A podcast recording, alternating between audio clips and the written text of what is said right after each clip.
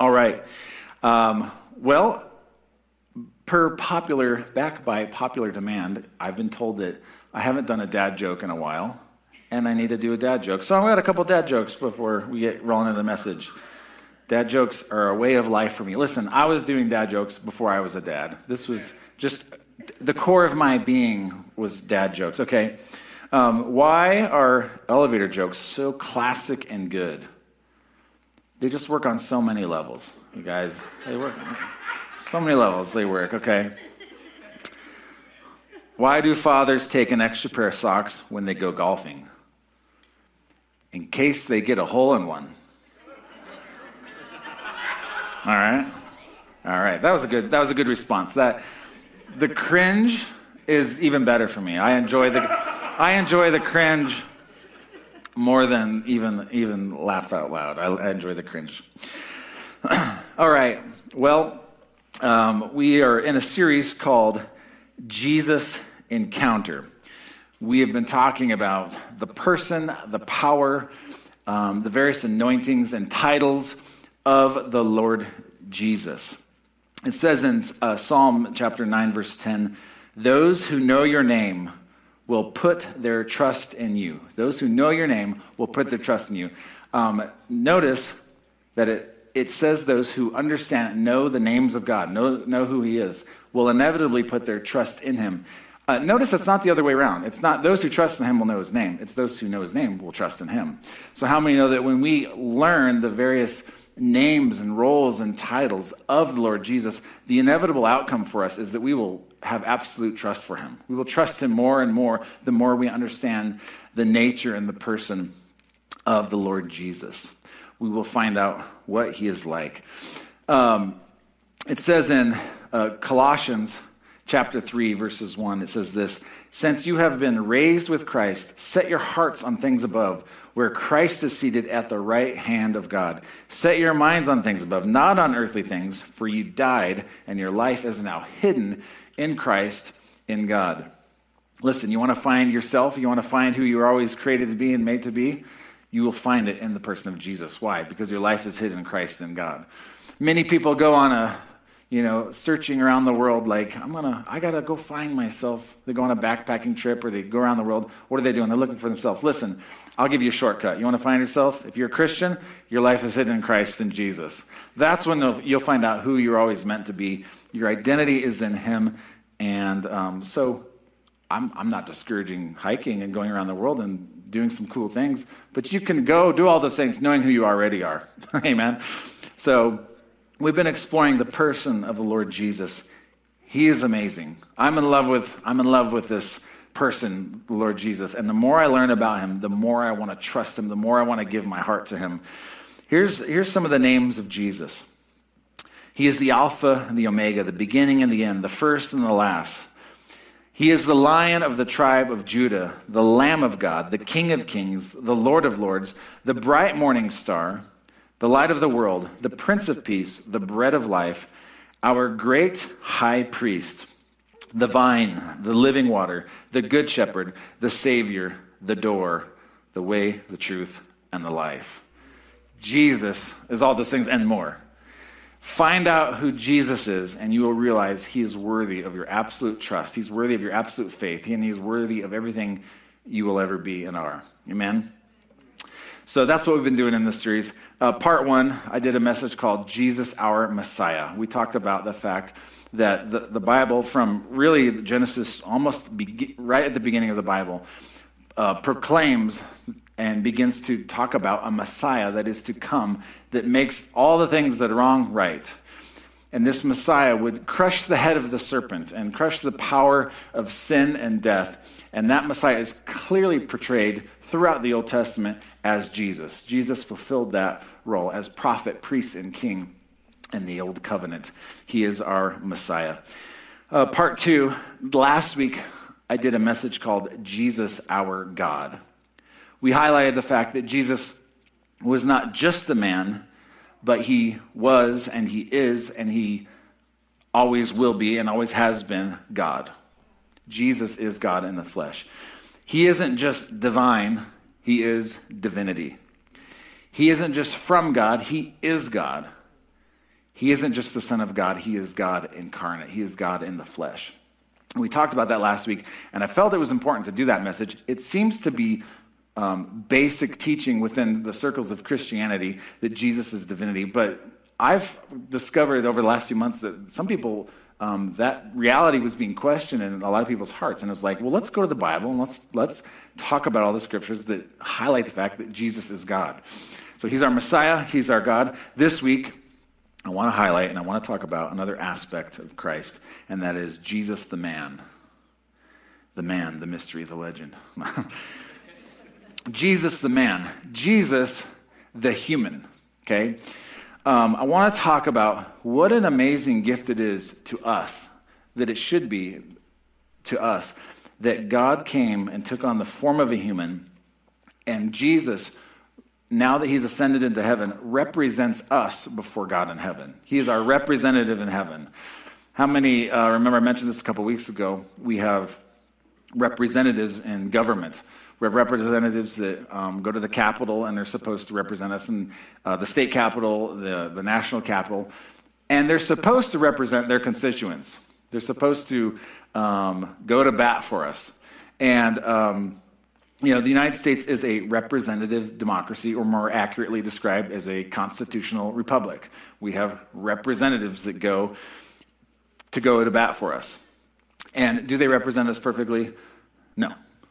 Um, occasionally, um, you find a good one. You find a good one who really goes to bat for their constituents, and it's like, man, they didn't forget where they came from, right? A lot of times, I think um, our representatives and senators they go to Washington D.C. and then like they forget where they came from, and then they get sucked into the culture there, and they get sucked into the, the swamp, so to speak, there, and forget they're supposed to be representing the people that voted them in, right? But here's here's the deal. Occasionally, you find a really good uh, senator or representative that represents us well. But here's the deal we have a representative in heaven who perfectly represents us before God. Jesus is our perfect representative, and he is God's perfect representative to us. Jesus, Jesus said this if you've seen me, you've seen the Father. He is, he is he is God's perfect representative of us. It says this in Hebrews 1, verses 1 through 3. We read this verse a couple weeks ago. The Son is the radiance of God's glory, the exact representation of his being, sustaining all things by his powerful word. After he provided purification for our sins, he sat down at the right hand of majesty in heaven. Okay? Jesus represents God to us. He is God in the flesh. But also, he is the perfect representation. He represents God perfectly to us, but he's also the perfect representation of humanity to God. And let's make that personal. He represents you personally to God. Not just humanity in general, you individually, you personally, he represents you to the Father. Jesus understands exactly what it's like to walk a day in your shoes. Completely. He understands exactly what it's like. He doesn't just understand what it's like to walk in your shoes by virtue of his omniscience. That is, he, he knows everything there is to know, he possesses all knowledge. He doesn't just understand what it's like to walk in your shoes by knowing all things, he understands what it's like to walk in your shoes by experience. By, he understands the human experience by experience because he became a human. He knows what it's like, he knows your frame, he knows what the human experience is all about. This is what makes him our perfect representative to God and God's perfect representative to us. He understands the human experience and he has complete and total empathy for your situation, for what you're going through, for what you have gone through. Isn't this good? Don't you love that? So many other religions in the world, you have a definition of religion as man's obligation to God. And we're trying to please God and we're trying to work hard to be good enough for Him. Listen, Christianity is, is, is the opposite. In Christianity, God came and he served man. Think about that. And he came and took on the form of a human being, and he came to us. Billy Graham told this story um, back when he was alive and doing evangelism.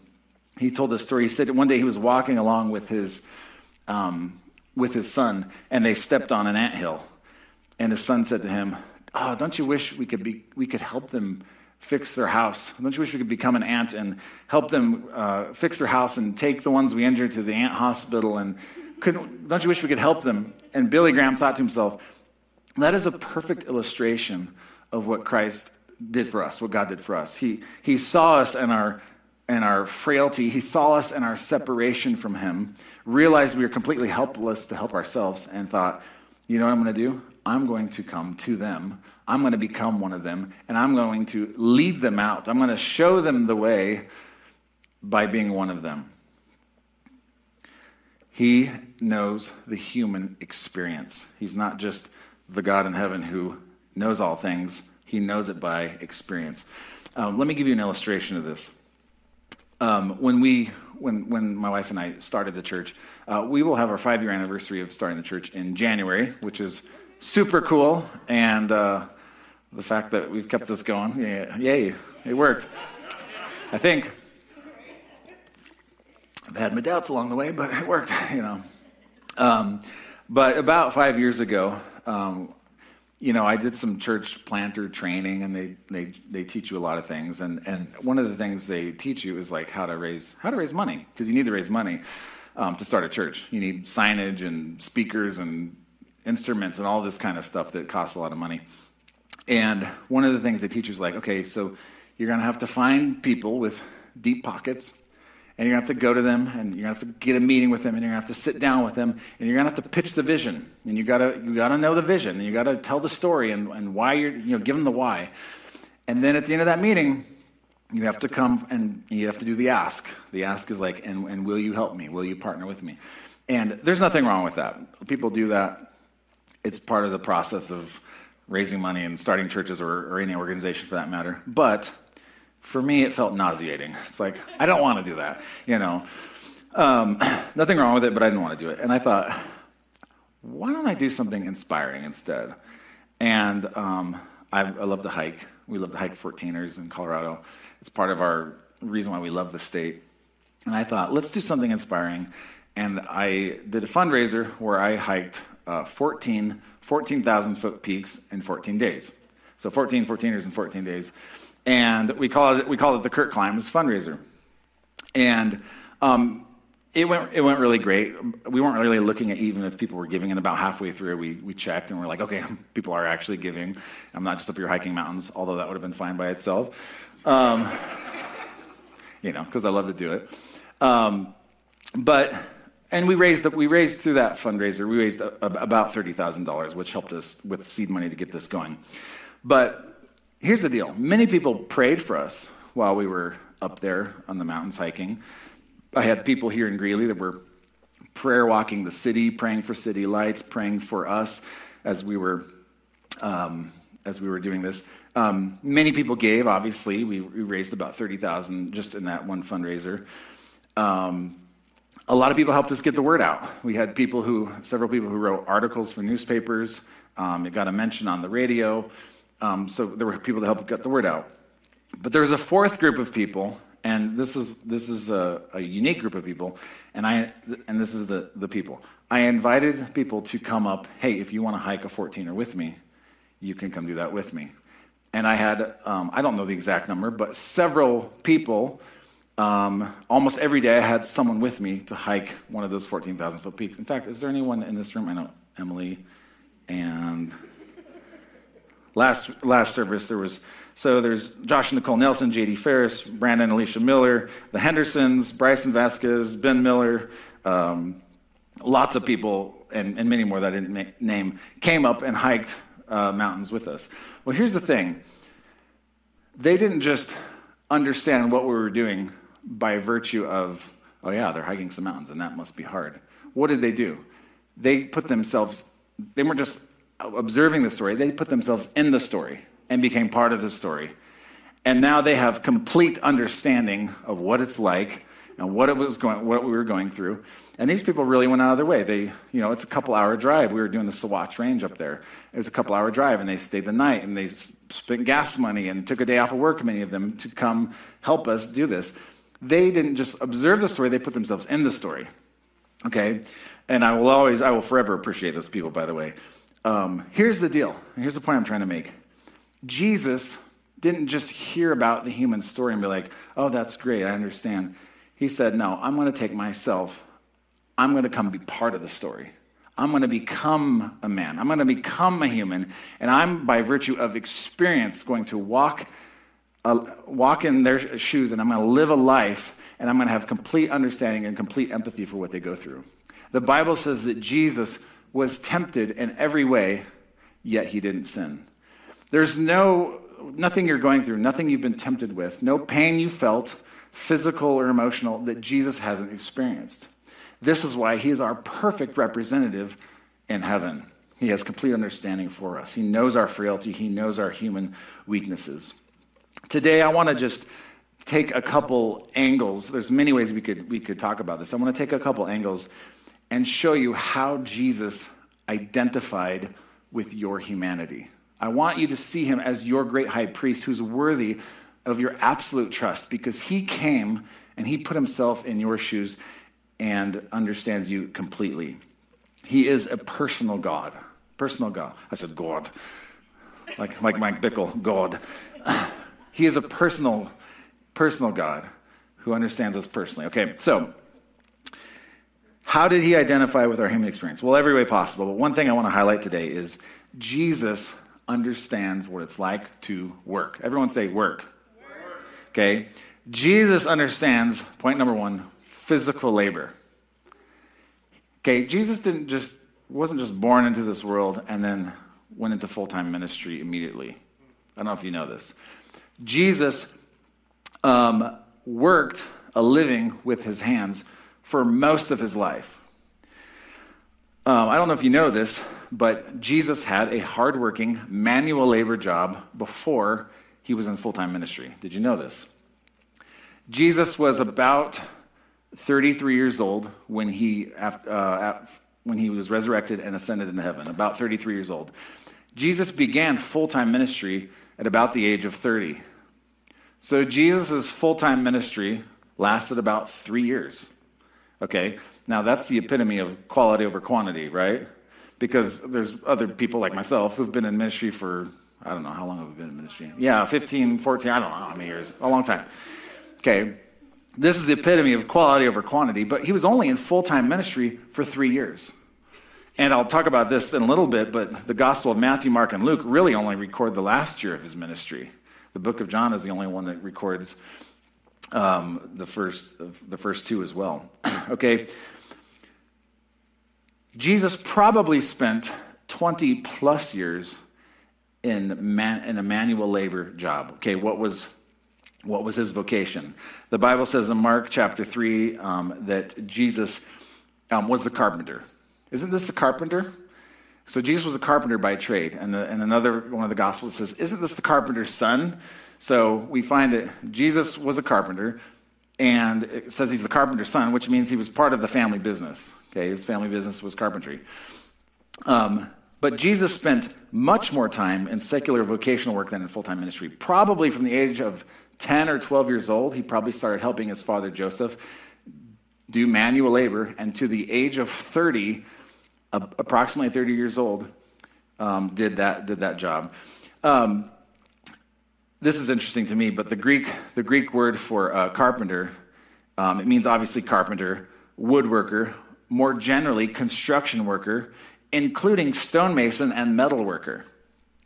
So we don't actually know because there's, there's not clear records of Jesus in his vocation, but it is possible that Jesus not only, you know, people think carpenter and they think, oh, he built tables and chairs, maybe, you know, but also a construction worker. Maybe he built houses. Maybe he worked as a stonemason. Maybe he worked in metal fabrication. How many, how many um, construction workers do we have in here? Yeah. How many stonemasons or metal fabricators do we have in the room? Okay. That's real man work up in here. Okay, I don't know about, I don't know if you know this, but um, I've, I've done some welding. I've done some, some manual labor like that. Okay, this is, I want you to see that our Lord Jesus, the one we worship, the King of Kings and Lord of Lords, worked with his hands and probably had calluses on his hands, okay? Here's the point God knows what it's like to work, not by virtue of omniscience, knowing all things, but by virtue of experience. He knows what it's like to get up when you don't want to get up and, and say yes, sir, to a boss that you don't want to say yes, sir, to, right? And to earn that paycheck. Okay, Jesus knew what this was like. Now, we don't actually know what Jesus looked like. Um, there's many renditions of Jesus that people, um, you know, painted or drawn or over the years. And sometimes you see a person like, oh, that person looks like Jesus. We don't really know what he looked like. Um, Jesus is described in the Bible in his glorified state. In the book of Revelation, it talks about, I saw one like the Son of Man, and it's just like brilliant, almost scary picture of Christ, okay? So there are some um, illustrations in the Bible of Jesus in his glorified state, but we really don't have details about Jesus uh, the way he looked. And, um, but over centuries and stuff, some of the renditions that people have of Jesus, they just like paint him as the wimpiest looking guy that's ever existed. And I don't think it's accurate. That, bo- that bothers me because I'm like, this guy was a carpenter. He was, a, he was working. Okay, so go and, go and put up the first, the first picture here. Okay, I'm sorry. That guy's not a carpenter. That guy's not doing man work. He's not metal fabricating and a stonemason, okay? Um, he's just this wimpy looking guy. Okay, go to the next one. Okay, there's. There, no, I see. No, we were worshiping a minute ago. That not him. That we weren't worshiping him. We were worshiping someone else. Okay, this is like wimpy German Jesus now. Okay, the German Jesus I'll never get. Like blonde hair, blue eyes. Like we know that he was a, a Jewish man, Middle Eastern. Okay, probably not blonde hair or blue eyes. Okay, I think a more accurate picture is this next one. Go to the next one. Bam. Okay. We got yoked Jesus with 100% gain in there, okay.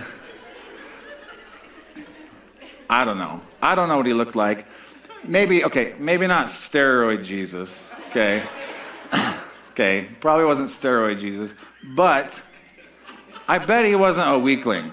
I bet he had some definition and some muscular build. Why? He was working hard physical labor for 20 plus years of his life. Amen? I'm saying this because I want you to identify with the one who identifies with you, knows what it's like to make a living. this is the first time my wife's seen these pictures. Oh, she saw upstairs. I didn't see a reaction though. All right. Most certainly, Jesus had calloused hands. Most certainly, he knew what it was like to work. We don't know what he looked like, but I'm sure he had some muscle to him. Okay. So Jesus knows what it's like to work. Another thing that Jesus understands that is unique to the human experience is human relationships. That's point number two.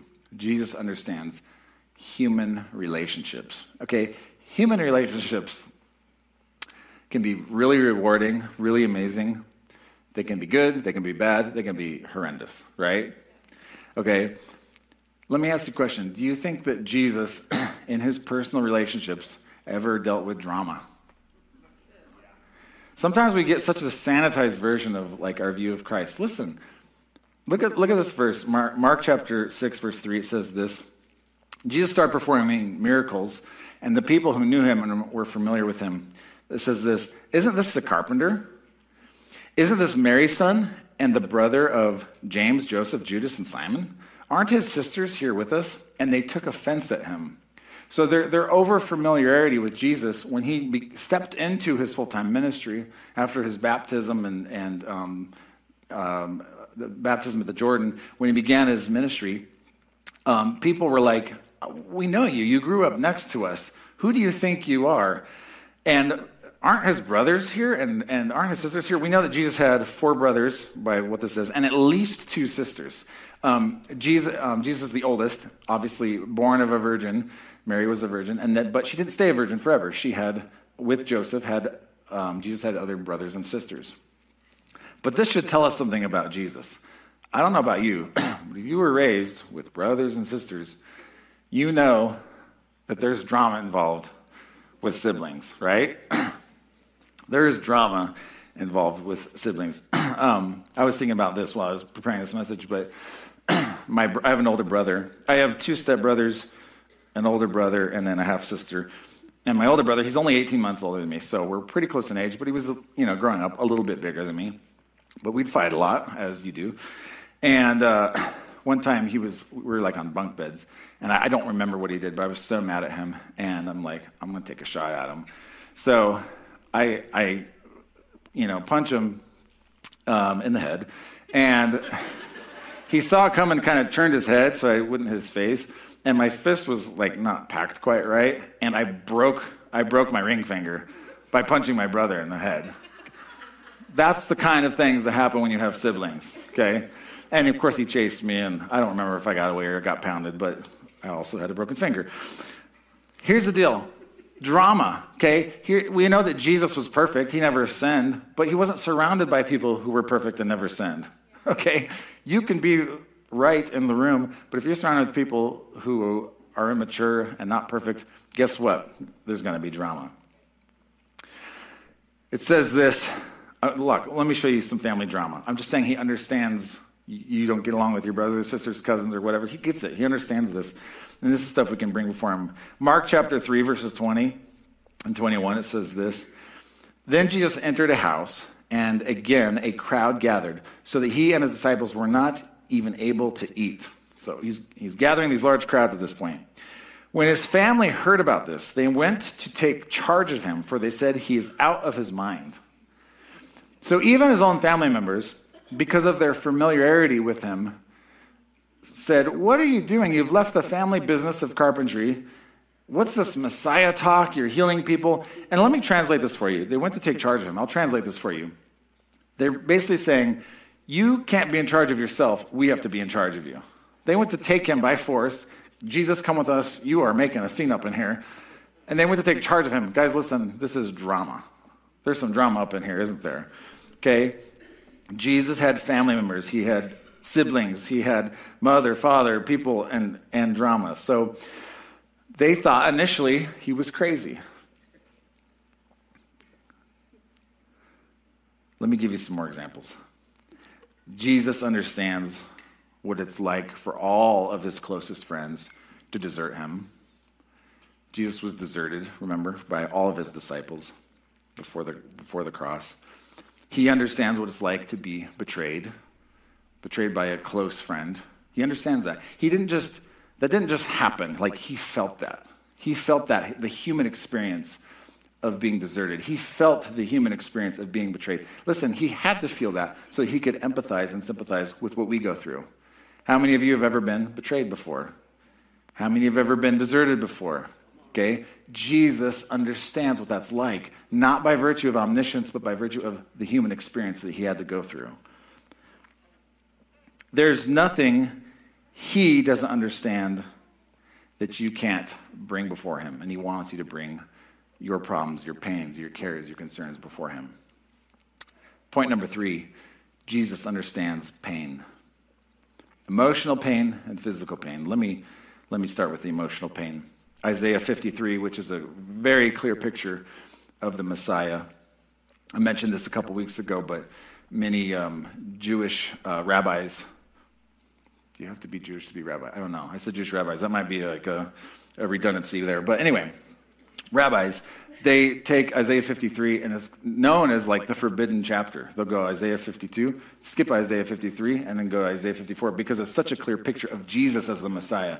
But it says this Isaiah 53, verse 3 He was despised and rejected by men, a man of sorrows, acquainted with grief. Listen, this is emotional pain. This is, this is emotional hurt. Have you ever been despised? Have you ever been rejected? Have you ever experienced grief? Jesus empathizes with that experience. He experienced all that. What about physical pain? This is obviously a slam dunk. You know, we know that Jesus died on the cross. We know how much he suffered. It says this Isaiah 53 5. He was wounded for our transgressions, bruised for our iniquities. The chastisement of our peace was upon him, and by his stripes we are healed. Jesus was mocked and ridiculed and tortured to death for our sins. He didn't Unlike us, though, he didn't deserve to be mocked, ridiculed, and tortured to death. He took the, paid the penalty for the life we lived, or life we have lived. he understands emotional pain. He understands physical pain. He has complete empathy for you. Let me conclude with this. In Mark chapter 6, it says, Is this not the son of Mary? So they're identifying him the son of Mary. And in the book of John, chapter 6, in a separate instance, it's not talking about the same instance, the Bible says, Isn't this the son of Joseph? Okay, obviously, we know Jesus was the son of both. He was the son of Mary, and his earthly father was Joseph. Joseph raised him. But why does Matthew and Mark say son of Mary, and the book of John says son of Joseph? I'll explain that. All four Gospels start with the birth of Jesus and end with the resurrection and ascension of Jesus. But what you need to know is that Matthew, Mark, and Luke only record the last year of Jesus' ministry. John, the book of John was written much later, after many of the disciples had been martyred. And John had obviously read the three synoptic gospels, that's similar gospels, Matthew, Mark, and Luke, and he's and he's realized, you know what? They're recording the last year of Jesus' ministry. There's different, and they all have unique facets of that last year of ministry. But John says, I need to write a book and record the, the first two years of Jesus' ministry, and to, in addition to the last year of Jesus' ministry. This is why you'll find stories in John that you won't find in Matthew, Mark, and Luke. For example, the wedding in Cana, where he turned water into wine, that's John 2. Um, the conversion of Nicodemus, John 3. The woman at the well, John 4. The man who was healed at the pool of Bethesda, John 5. The story of Lazarus being raised from the dead, uh, John 11. So, why does John say son of Joseph and Matthew say son of Mary? Well, John also records something that's not in the other three Gospels, and I, I want to read this to you. It's Jesus on the cross during the crucifixion. It says this Near the cross of Jesus stood his mother and his mother's sister, Mary, the wife of Clopas, and Mary Magdalene. When Jesus saw his mother there and the disciple whom he loved standing nearby, he said to her, said to her Woman, here is your son. And to the disciple, Here is your mother. From that time on, this disciple took her into his home. John records of himself that he took Mary into his home and took care of Mary from then on. Let me ask you a question.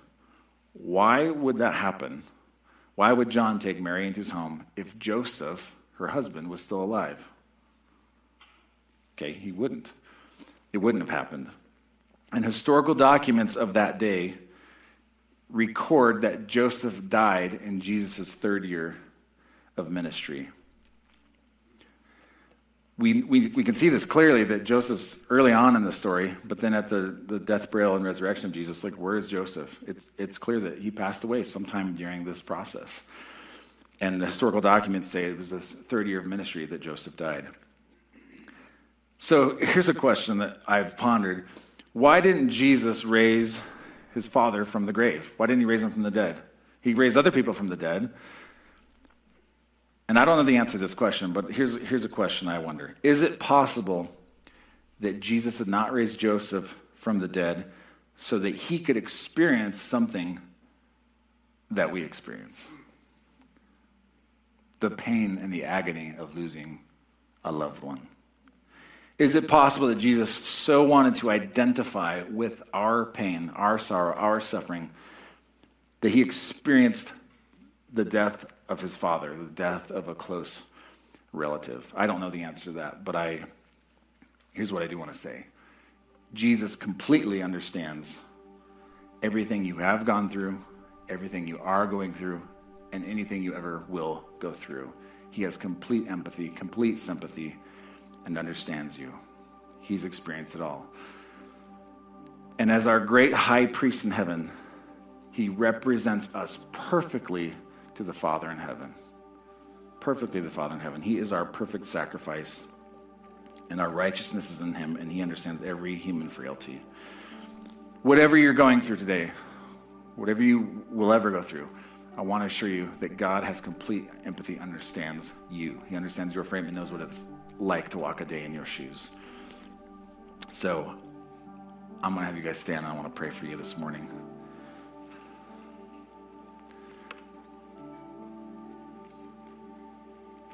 He's not the big guy in the sky. He's the guy that came down and walked a life, lived a full life, and knows the human frame. He knows the human experience.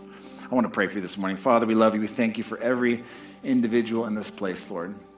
God, you know all of our um, all of our shortcomings. You know all of our you know our frame. God, you know the pain that we've endured emotionally, physically. You've experienced it all because you became a man. God became flesh and dwelt among us, Lord. I just pray this morning that we would realize that you are worthy of our absolute trust. We can take anything to you. You were tempted in every way, yet without sin. You know what it's like to be tempted by. Um, by greed. You know what it's like to be tempted by lust. You know what it's like to be tempted um, in every way, Lord. Yet you resisted sin, Lord. You have complete empathy for us, Lord. And I just bless um, your people here today, Lord. God, you know what it's like to suffer loss. You know what it's like to feel pain. Lord, we just thank you that you are our great high priest and we can bring anything to you. We love you. We bless you in Jesus' mighty name. And everyone said, Amen. God bless you guys.